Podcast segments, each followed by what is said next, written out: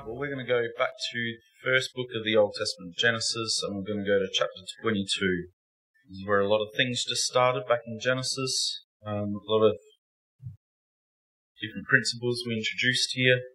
And there's also a lot of great stories here, and also peculiar stories. I wanted to talk about our tone of victory.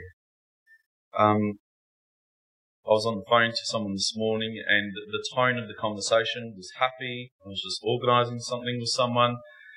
It was happy, jubilant, peaceful, and as he's driving the car talking to me on his hands-free, the next minute he hits something, and the tone changed. And he said, "I think I better go," and I said, "I think you should, yes." And so he sorted things out, and he regained his vibe, his tone, how he was. But it can chop and change like the wind. But to have a stable tone in life, just a stable.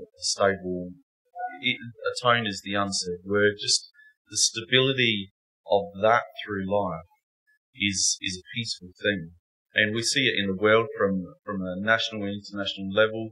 See it in countries where, I think we've recently seen it in a particular country where their leader, I think after 4 years, the people seemed to feel embarrassed by the tone of their leader. And he was replaced by someone else who brought in a more stable tone to their country. That was back in January. It rolls down to our own communities, our own homes, and the tone that we set in our own homes, whether the peaceful tones. As I was up here before, I was just thinking about a story that Pastor Chris brings out sometimes about the tone of his household when he was a young lad, and that he'd hear the car parked and the handbrake pulled up, and he'd know the tone of his father by the footsteps walking through the door. It was something like that. And we have, I guess, when we're parents, we have a duty to sort of run the tone of the home and run ourselves. And I guess I just wanted to ask regarding ourselves personally and the church, what is the tone that we expect of ourselves? What is the tone that we set for ourselves in the church? And I'm just so glad to be part of a work that... we've got a tone of victory throughout the decades, throughout the years. There's been plenty of things that have been hard along the way, and there's been plenty of victories along the way. And not only in the work, but in Adelaide or outside of Adelaide, and just the trials that the fellowship has overcome, but also the multiple stories of victory of people that were against the odds. We had just a week and a half ago, a great weekend by stuff that people can't explain with normal logic. It was Miracle Children weekend, and there was lots of stories that were local and international of people's lives where their backs were against the wall. And this was a particular subject of people that were struggling in their lives with children and that sort of thing. And the tone was to always hold strong to the truth. The tone through those stories was always to hold hope when, as you read in Hebrews 11, when hope was against you.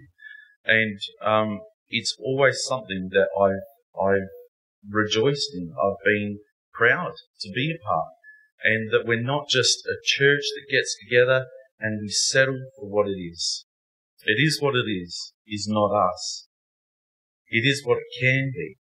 It is what the hope that may be unseen at this stage, but the hope that God has given us, and that tone of that we should never give in, and we should never give up, and that God is with us, is one that sets us forward. And I wanted to just look at a particular situation here of a young man and his dad, and where things could have just been, things were questionable through this story. If we read in Genesis chapter 22, verse 1, so we're just going to read this passage here, and it says, "And it came to pass after these things that God did tempt Abraham, and said unto him, Abraham, and he said, Behold, here I am. And he said, Take now thy son, thy only son Isaac, whom you love, and get thee into the land of Moriah, and offer him for a burnt offering upon one of the mountains which I shall tell thee of. And Abraham rose up early in the morning, and saddled his ass, and took two of his young men with him, and Isaac his son, and clave the wood for the burnt offering, and rose up and went unto the place of which God had told him. Then on the third day Abraham lifted up his eyes, and saw the place afar off. And Abraham said unto his young men, Abide here with the ass, and I and the lad will go yonder and worship, and come again to you. So Abraham and Isaac are about to depart in one area, and they're leaving their two mates, who's helping with the luggage, I guess, just to the side. And Abraham, in verse 6, took the wood of the burnt offering and laid it upon Isaac his son. And he took the fire in his hand and a knife, and they went both of them together. And Isaac spake unto Abraham his father, and said, My father. And he said, Here am I, my son. And he said, Behold the fire and the wood, but where is the lamb for the burnt offering?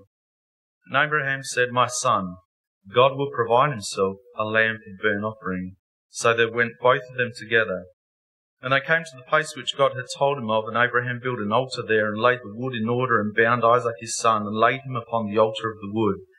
And Abraham stretched forth his hand, and took the knife to slay his son. And the angel of the Lord called upon him out of heaven, and said, Abraham, Abraham. And he said, Here am I. And he said, Lay not thine hand upon this lad, neither do thou anything unto him, for now I know that thou fearest God, or respect God, seeing that thou hast not withheld thy son, thine only son, from me. And Abraham lifted up his eyes and looked, and behold, behind him came a ram caught in the thicket by his horns. And Abraham took the ram and offered him up for a burnt offering in the stead of his son. And Abraham called the name of that place Jehovah Jireh, and it is said, To this day in the mount of the Lord it shall be seen. My provider, by the way, is Jehovah Jireh. And the Lord of the angel called unto Abraham out of heaven the second time, and said, By myself I have sworn that the Lord, for because that thou hast done this thing, and hast not withheld thy son, that only son, that in the blessing I will bless thee, and multiplying I will multiply thy seed. In verse 19, just jump across there. So Abraham returned unto his young men, and they rose up and went together to Beersheba, and Abraham dwelt at Beersheba. Here is a son. If you look at this story, we've always traditionally said, Abraham, that is amazing. I don't know how he did it. We firstly admire Abraham's faith, tremendous faith, and then we take it to ourselves, our own conviction. And usually the tone that we say to ourselves is, Abraham, that is amazing. And then we take it to ourselves, I don't know if I could ever do that. But rarely do we ever consider this young man, Isaac. This guy has gone on this journey. He would have loved and trusted his father, the number one person. He would have looked up to him, respected him, watched his every move, listened to everything he said. Next minute, they're walking up to this place. Where's the ram at? Trust me, son. Let's trust God together. They're up there. Next minute, it's, from a humanity point of view, it's horrendous, this story. Horrendous.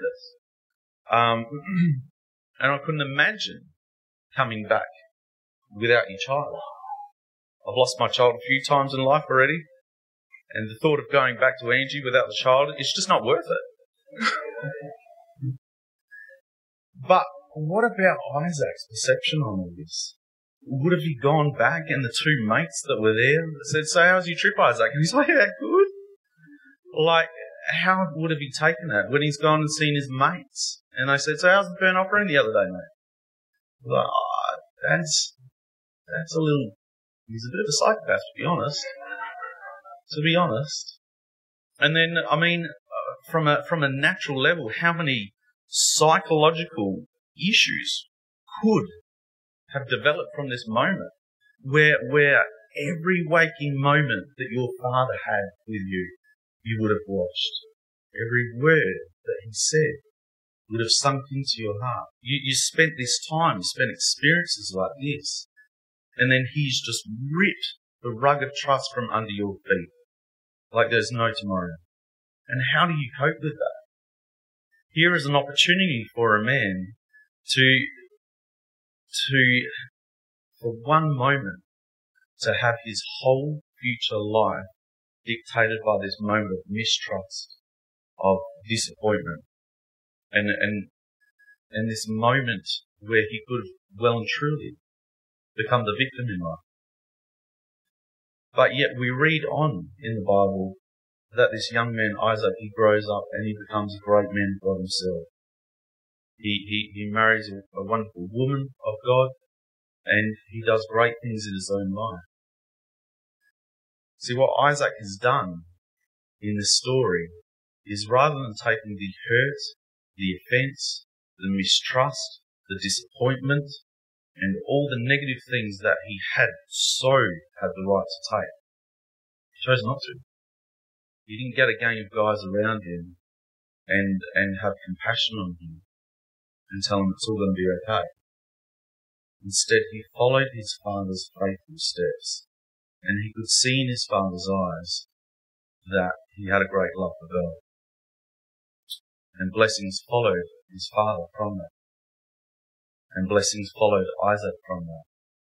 And it is so often in life that the tone that is set before us, we can follow it with spiritual eyes, or we can follow it with the eyes that will hold us back in life. They're certainly not going to make us forward or move us forward in life. They're going to keep us in this reserved position. And if it is going to take anything, by letting one moment dictate our life in a negative way, it's actually not going to leave us in a spot. It's going to reverse our position with discovering life and discovering the goodness of God. And we'll feel left out, we'll feel left alone. And God desires so much more for us. So when we read stories like this, we stagger with, are you serious? That's crazy. But yet there's an admiration in this story of not only Abraham and his faith, but there's an admiration here of the deception and how his son took it and the blessings that came from that. Let's turn to James chapter 4 in the New Testament. Just a couple of verses here in James chapter 4. It just says in verse 7, "Submit yourselves, therefore, to God." And by the way, sometimes the word submit can seem very degrading. Well, it's obviously and particularly not when we're referring to God, because it's our right to submit ourselves to God. But there's other references where it talks about submission, submission to your spouse, and submission to authority. And it's just a reflection of us getting our headspace in the right way. We're not ultimately we're submitting.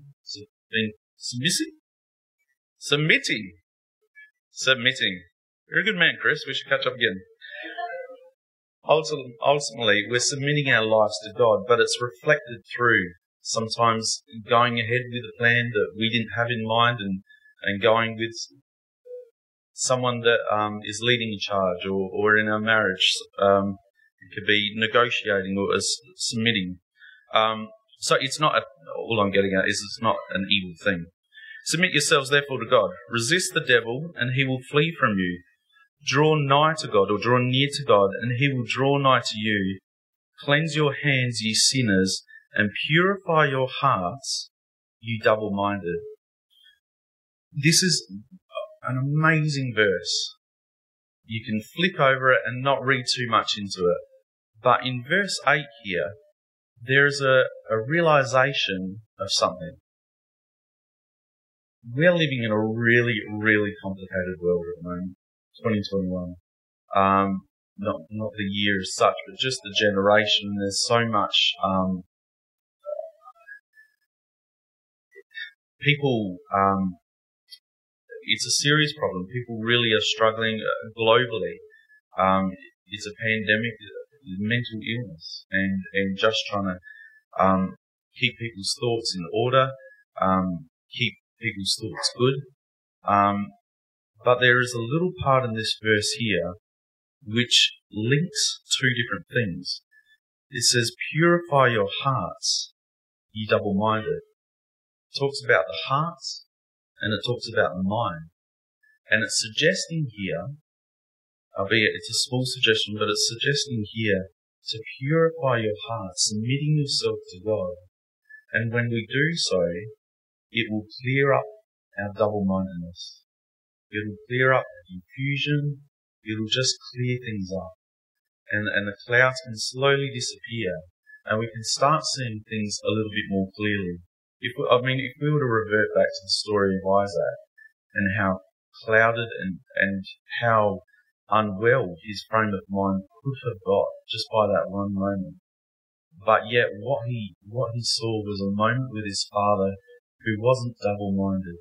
He had a single clear vision, and he knew his father's heart.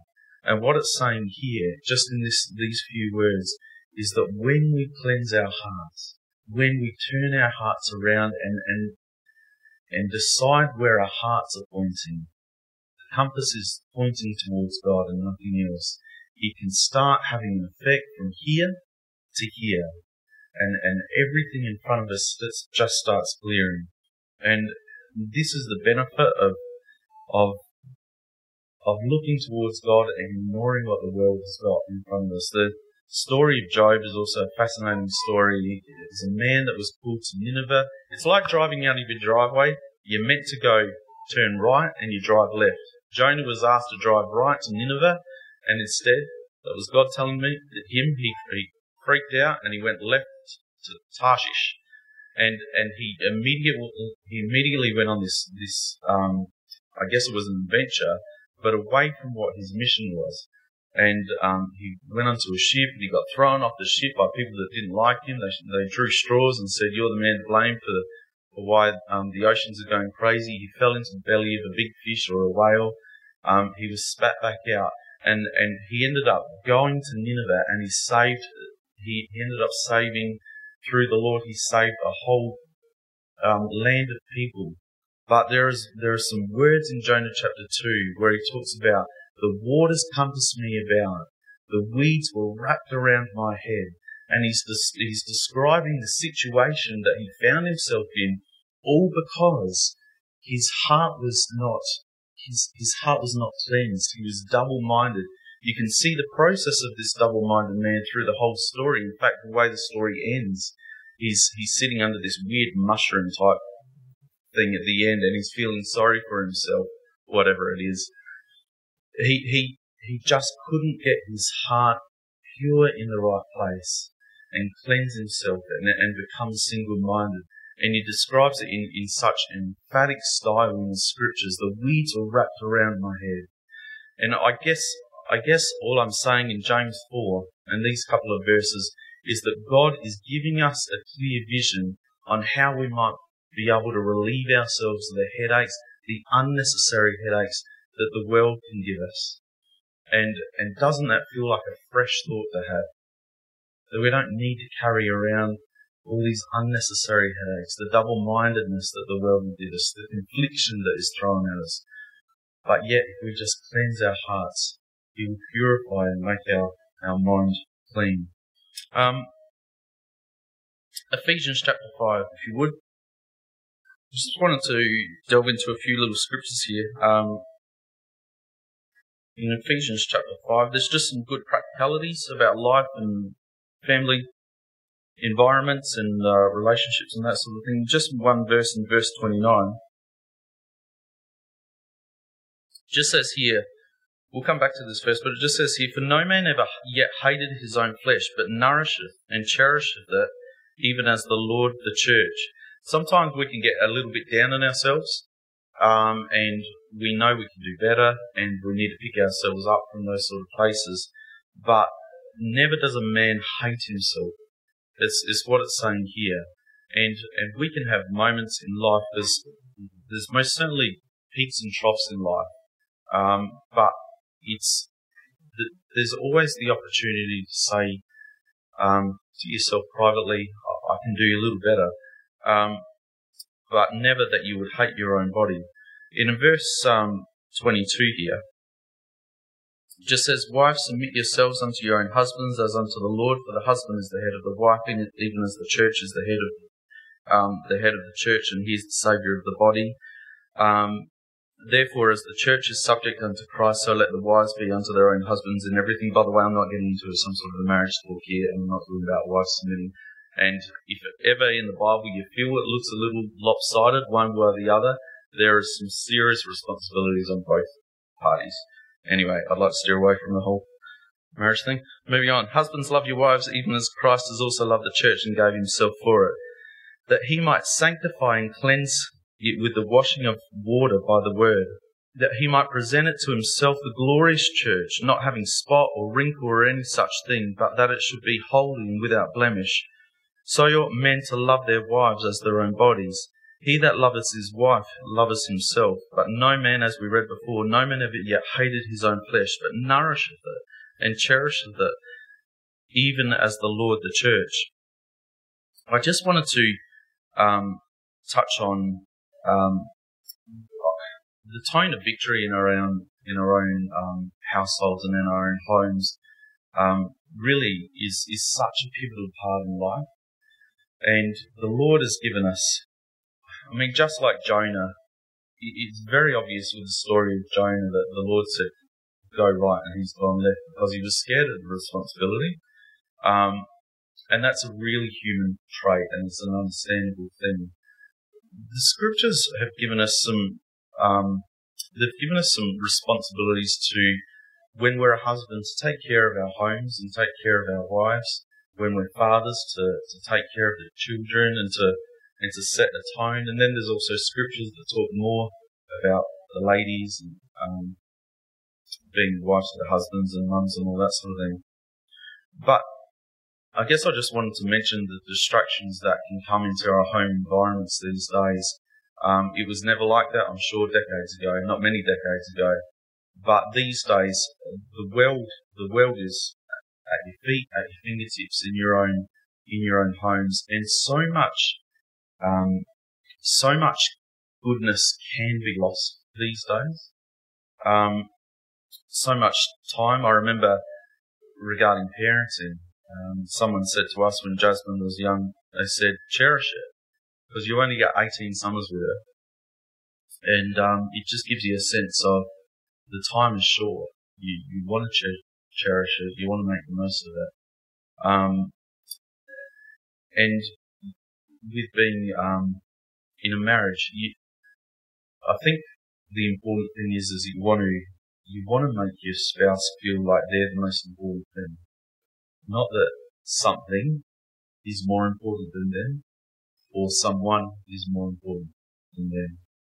And by setting that tone in the home, it can create a happy home, a good future. And I mean, I was young. I've sort of grown up in this work, and I've seen lots and lots of good examples of that have gone before me. And I was really fortunate as a young man to have generally a happy home environment with a good tone and one that feared the Lord and respected the Lord. But this world, it can give us so many distractions, and what people will talk about mostly in life is charity and love when they talk about God and church and all that sort of thing. They'll really have a heavy focus on it. Brendan gave a talk a couple of weeks ago about judgment and mercy. And the God that we worship, he actually balances both. And people, they'll really have a heavy, heavy focus on love and charity. And maybe the keynote chapter for that is Corinthians 13, the charity chapter, the chapter that's all about love. But amongst that chapter that is wholesome and it's good and it's lovely and all this sort of thing that it talks about in Corinthians 13, there's still a few pointers in there. It says, it's Paul writing it, and Paul says, when I became a man, I put away childish things. And here is a single man that wouldn't have had he wouldn't have been looking after a home, he wouldn't have had a family, but he knew what was good for himself. And then that flow-on effect of what was good for himself would have affected the people he was talking with and dealing with. And he just mentions this little bit here, when I became a man, when I grew up, that's when I put away childish things. So Ephesians 5 here, I may not be very eloquent in the way I'm putting this, but I think the scriptures are just putting here that there's a good way to live our life as Christians and just running our home and our relationships. And pivotal points are to not let anyone or anything feel more special than the ones that you should be making feel special. And to set that tone that they're important, and that as a family to come together and to pray together, because you know that you're worshipping an important thing, worshipping the Lord. Maybe in closing, Psalms 37, if you look, Psalms chapter 37. Psalms 37, just in closing, just in verse 3, it says here, a few quick verses, trust in the Lord and do good. So shalt thou dwell in the land, and verily thou shalt be fed. Delight thyself also in the Lord, and he shall give thee the desires of thine heart. Commit thy way unto the Lord. Trust also in him, and he shall bring it to pass. I had a real serious psychological issue with commitment, particularly leading into marriage. Turns out Angie's quite a nice young lady, but just thinking about commitment did my head in. But as I've grown up, or somewhat grown up, I've become a little less scared of committing. But spiritually, just here it's saying, commit your way unto the Lord, and he will bring it to pass. And there's other places that says, he will bless the desires of your heart when you commit your ways unto the Lord. When we're setting the concrete and the foundation of our walks, you just want to get it as right as you possibly can.